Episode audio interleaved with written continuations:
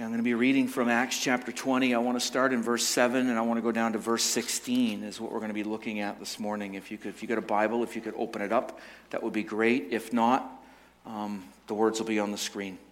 If you want to stand with me, please, uh, as we just read the scriptures this morning. On the first day of the week, when we were gathered together to break bread, Paul talked with them, intending to depart on the next day, and he prolonged his speech until midnight. There were many lamps in the upper room where he was gathered, and a young man named Eutychus, sitting at the window, sank into a deep sleep as Paul talked still longer. and being overcome by sleep, he fell down from the third story and was taken up dead. Not much of a revival service. But Paul went down and bent over him, and taking him in the arms, said, Do not be alarmed, for his life is in him. And when Paul had gone up and had broken bread and eaten, he conversed with them a long while until daybreak, and so departed. And they took the youth away alive and were not a little comforted. But going ahead to the ship, we set sail for Assos, intending to take Paul aboard there, for so he had arranged, intending himself to go by land.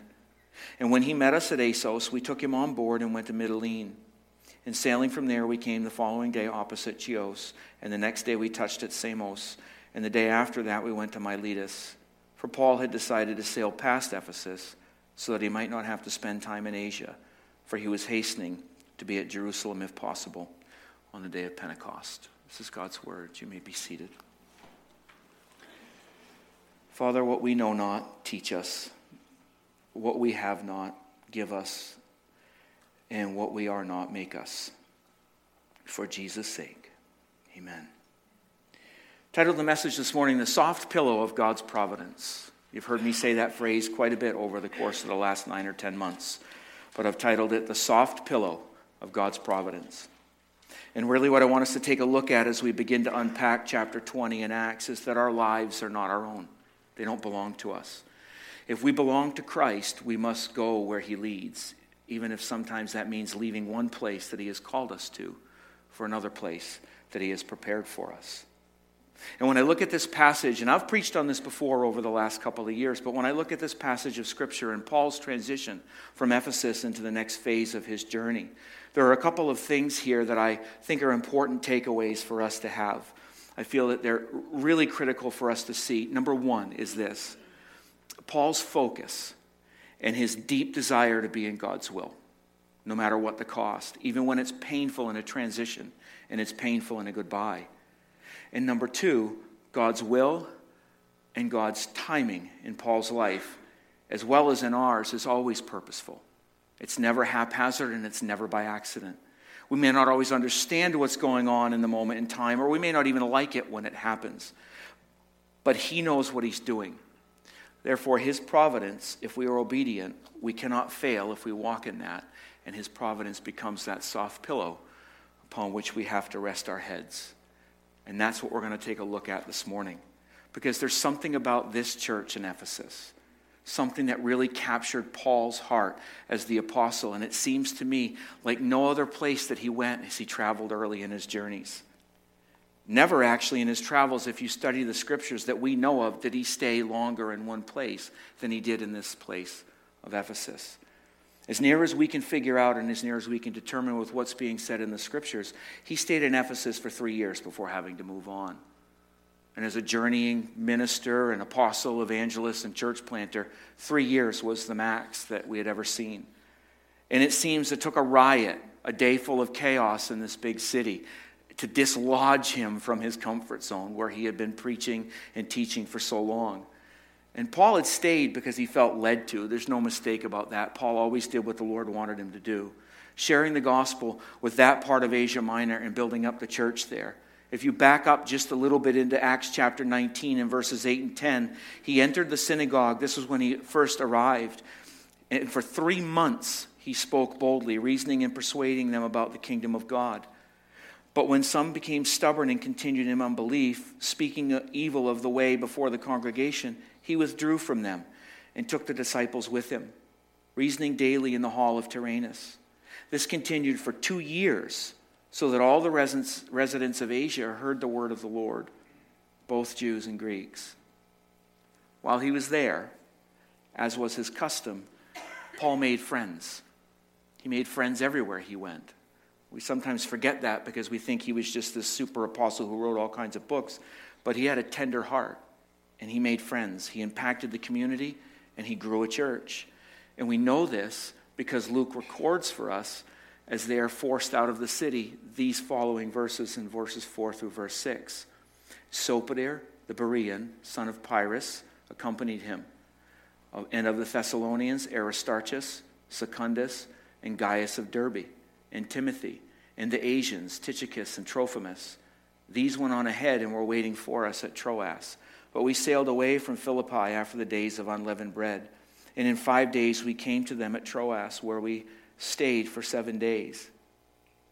You look at this small list that Luke the historian puts here, and I wonder. I wonder if not being forced out of the city by a riot, if perhaps he would have just stayed there right until the very end. Every one of those names is a human being. We tend to skip over them because they're difficult to read.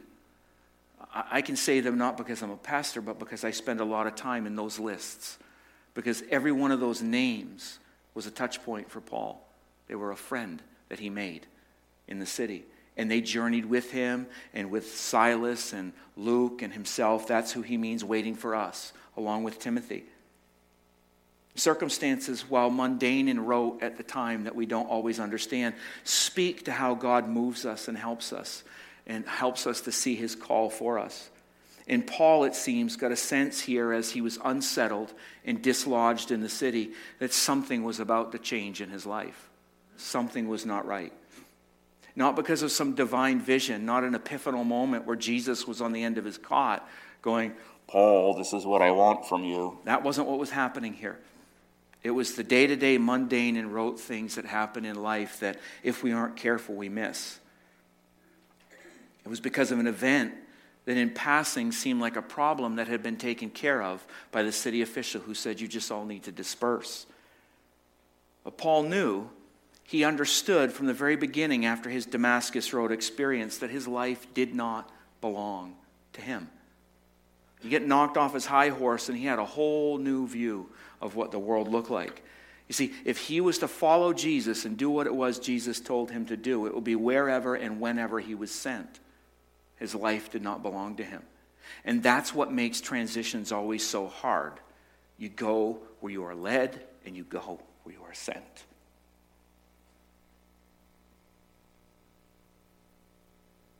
And once you are there, the only way anybody finds success in the Lord is to be all in. That's all you do.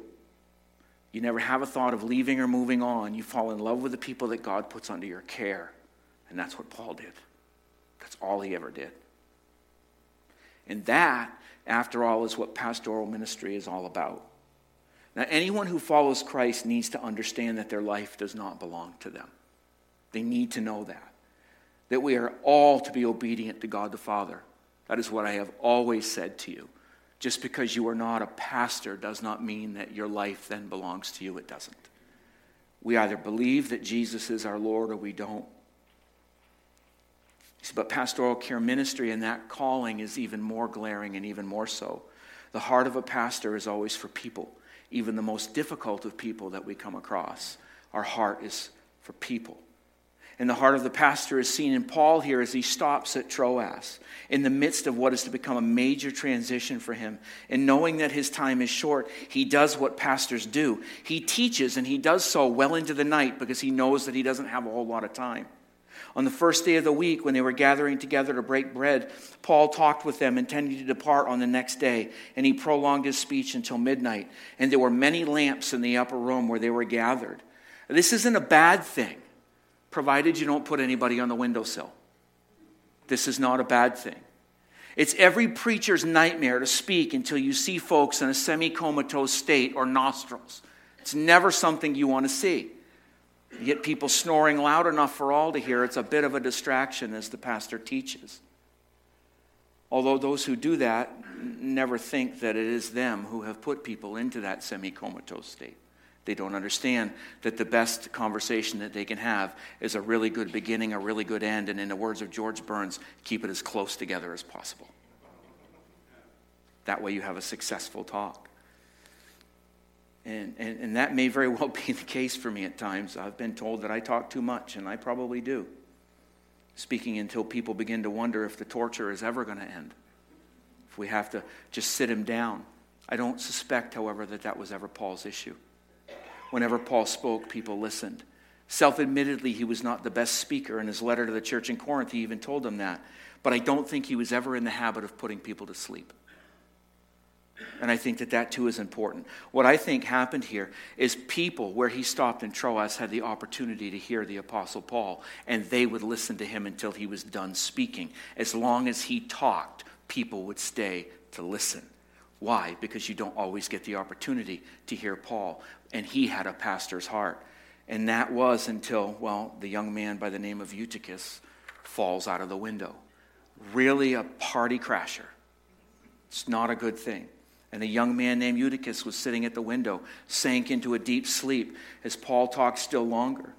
And being overcome by sleep, he fell down from the third story and was taken up dead. But Paul went down and bent over him, and taking him in his arms, said, Do not be alarmed, for his life is in him. You see, this hiccup here in the midst of a preaching service doesn't seem to affect the overall service.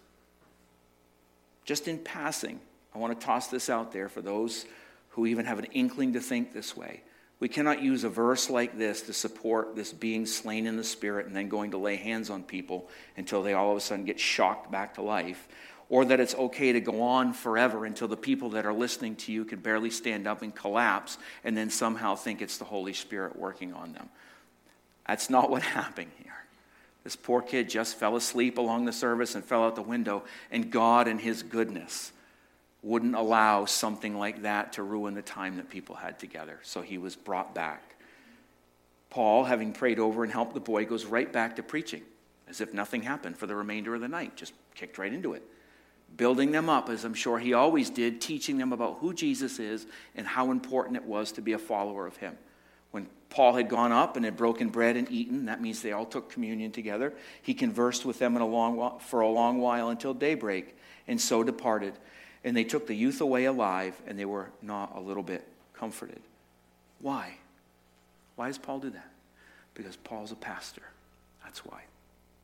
No matter where he had to stop, that's just what he did. It's a pastor's heart. We see that. Even as he struggles in the moment with what God is doing inside of him and the changes and transitions that he knows are coming that he has to face, he seeks first and foremost to serve and to teach because that is what he's called to do. You see, Paul, while knowing that he is at the end of one journey, an assignment, is actually preparing for what is next, even though he feels like he's being pulled in different directions. And one of the most important verses, I've preached on this many times in this entire chapter, is often overlooked because it's just a simple logistical statement. Maybe the binary minds in here will get it, but it was just, again, a simple logistical statement by the historian Luke but it is, in my estimation, the hinge of this entire chapter. And it's this But going ahead to the ship, we set sail for Assos, intending to take Paul aboard there. For so he had arranged, intending himself to go by land. Now, we just think that's a housekeeping thing where we check that off. Okay, yeah, so what? Paul went by land. No, no. You see, Paul, intending himself to go by land, in other words, what was he doing? He was getting alone he needed to sort things out. And in getting alone, he sought the Lord to say, What is it you're doing? What is next? If we read between the lines, not add to Scripture, but we read between the lines and understand that he's a human being trying to walk through these things, trying to figure out what God's doing, the best thing to do is to put everybody on a boat and take the journey yourself from point A to point B to sort these things out in your mind so he can get clarification and affirmation about the next steps that he's to take because he doesn't have all the answers. He didn't stay in the midst of things as he sorts out the events which have been happening and the circumstances that he found himself in. He separates himself, he gets alone with the Lord. And in doing so, he is assured by God that he is to take the next step in that journey that he has that God has called him to. And we'll see in the next couple of weeks just how assured he was in God's will, even though that meant leaving a people and a place that he loved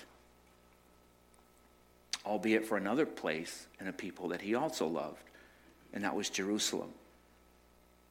The scary thing about his story was that there was a whole bunch of trouble that would come with it. But rest assured, in the midst of what he knew would be a whole bunch of trouble, he was right in the middle of God's will. He understood that. And when I arrived here almost six years ago, I was assured of two things. Well, three actually. That I was a lot smarter then than I am now. Let's start there. Second, that I was called by God to be your pastor. There was no doubt about that. And two, or three, that I had absolutely no intention of leaving. None whatsoever. It's just the way we have to do things. Any pastor worth their weight in salt understands and has to know these things. Paul knew them. But he also knew, as I do, that my life doesn't belong to me.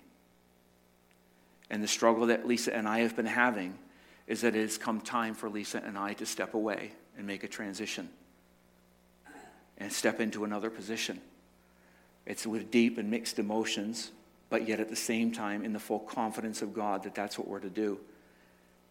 And we've been wrestling with this for some time, and if you forgive me if I don't look up for a minute because I just.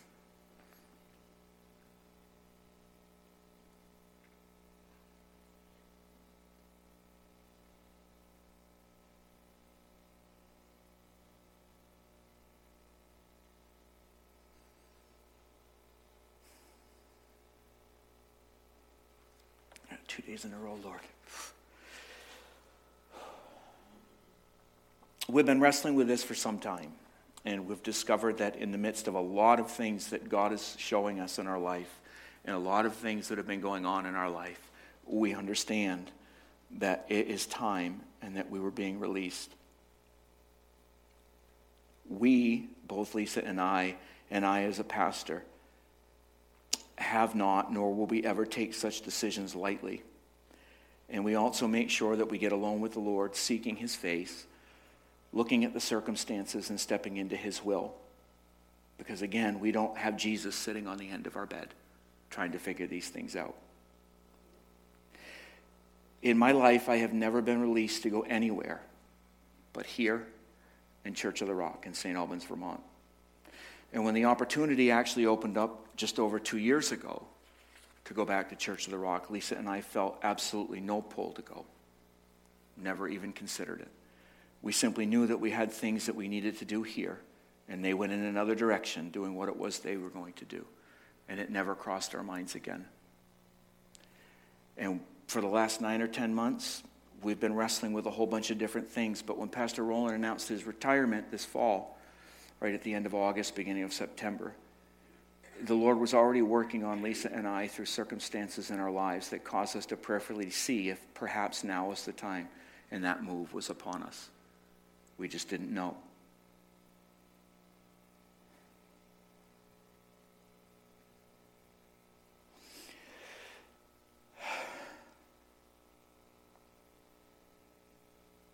Forgive me, I'm sorry.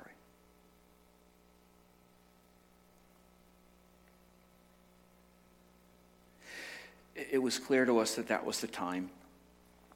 And we were been wrestling in prayer for his will, not because of lack of clarity, but because we wanted assurance and we wanted affirmation. We, we don't do these things just on a lark or on a whim. He's always faithful. And in all things and in his providence, we have always had a soft pillow on which to rest our heads. Now, I know, and I've shared this with staff and I've shared this with the leaders, I know that as a pastor and as a leader, that my decisions impact so many more people than just myself and my immediate family. I knew that even when I came here.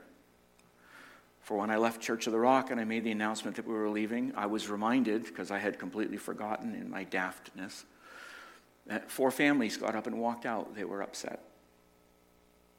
So I understand deeply that the decisions that I make impact more people than just myself. And I know that that's difficult. I knew that when I came here, and I am even more convinced of that now that it's time for us to step away and leave. I don't take it lightly, and Lisa and I have been very prayerful about this. But I realize, as Paul had, that our lives don't belong to us. And in light of that, in order to be the most successful that we have to be, all in where we are until we aren't.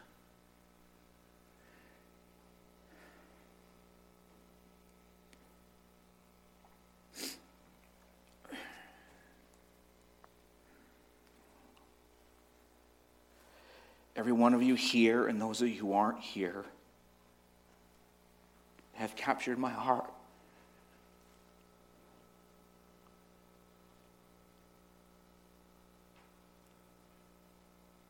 I'm glad I allotted myself more time. You have captured my heart in more ways than you will ever know this side of eternity. And that, sadly and joyously, is the essence and the calling of pastoral care ministry. And you will always have my heart. Uh, we can't be the pastors we're supposed to be if we don't fall in love with the people we serve. We just can't do it. It's God's timing for us to move on and take on a new task of lead pastor in St. Albans. I submitted my resignation to the leadership effective here the 31st of this month. God knows the future. He knows our call and our duty is prayer and obedience to what He has called us to. And for the next couple weeks, I'd like us to unpack the rest of this chapter, and we're going to journey in this text to learn a whole bunch of things. Not least of which is that you have a great group of leaders here who also have your hearts and your best interests in mind.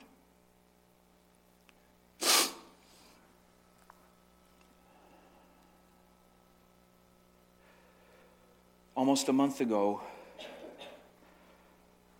I called the leadership into my office because one of the things I wanted to do, and now I'm completely off script, but I've got time. One of the things that I wanted to do that was very unsettling for me, but I knew that it needed to happen because I talked with Pastor Marquardt, was that before I even finished the process, I needed to let my leadership team here know what it was the Lord was doing in my heart because our challenge was always to create health, to create trust, to create unity. And the last thing that I would ever want is to be somewhere because they trusted me enough. If I had said to them, I just need a week's vacation and I need a couple weeks away,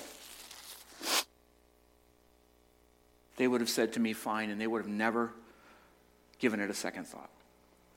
That's the trust that we built. And I couldn't have them flat footed if somebody here in this congregation came to them and said, I heard that Pastor Mike is doing A. Do you know anything about it? And have one of the leaders in this church who serve you with everything that they are have to look at you and go, I don't have any idea. So I had to go to them and tell them before I even started the, the candidating process in order that they would be able to, if somebody heard, to have a conversation with you in a good, healthy, honest way, because that's how it needs to happen. And they have been a huge blessing to Lisa and I in full support of us in prayer, understanding, liking, probably not. And I understand that as well. That's why I say it's with mixed emotions, but in the full confidence of God that that's what we have going on. It's very difficult to step into a new role. But as Lisa and I prepare ourselves for going forward, in letting the leadership team know almost a month ago that we would be transitioning out, or possibly. See, that was the other thing. If they told me no,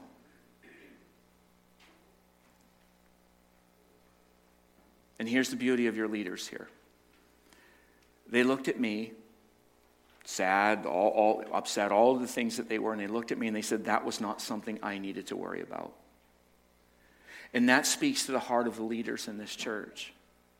That speaks to the heart of the man and woman who has served you faithfully as elders in this church and as deacons in this church. And so I, I want to leave them in your care. We'll unpack this. A couple of things that I want to just share with you that I think that I can share with you. Um, I will be available. I know for Lisa and I, this has been a process for us. We have been walking through this for some time. Um, I am not stupid enough to actually think that every single one of you sitting here today didn't know this was coming. We live in a small world. But for those of you who didn't know until this morning, I know that this is right now thing that we need to process. I want to make myself available to people. If you want to have a conversation, and these two things, actually three things I want to leave with you. First off, when God places a call on a pastor's life, as I said, our life doesn't belong to us. As a presbyter, I see so many churches just train wreck into a wall. That's not even happening here, not even remotely close. The leadership team that you have here is already beginning the process of stepping forward. Even though it's the initial phases, they are already starting that. And I understand that that then becomes a little bit difficult as we move forward in that way. But that search is already being prepared for what's next. And for Lisa and I, just to share with you, I, I don't want to give all of the details because it has nothing to do with you folks. None. That too is also something that always comes up in churches when pastors leave. I would rather leave on a high note than have you running me out on a rail. But so many things we have been watching over the course of the last nine months or so. Um, with the incident with our daughter in law that really sent the family into crisis, with Lisa then leaving her job over a year ago because we thought that she was going to be able to spend more time here, only to find out that the crisis that we had with our daughter in law um, caused Lisa to have to spend far more time with the grandkids and helping everybody there. That, that tore me being as far away as I was, trying to figure out how to make that work.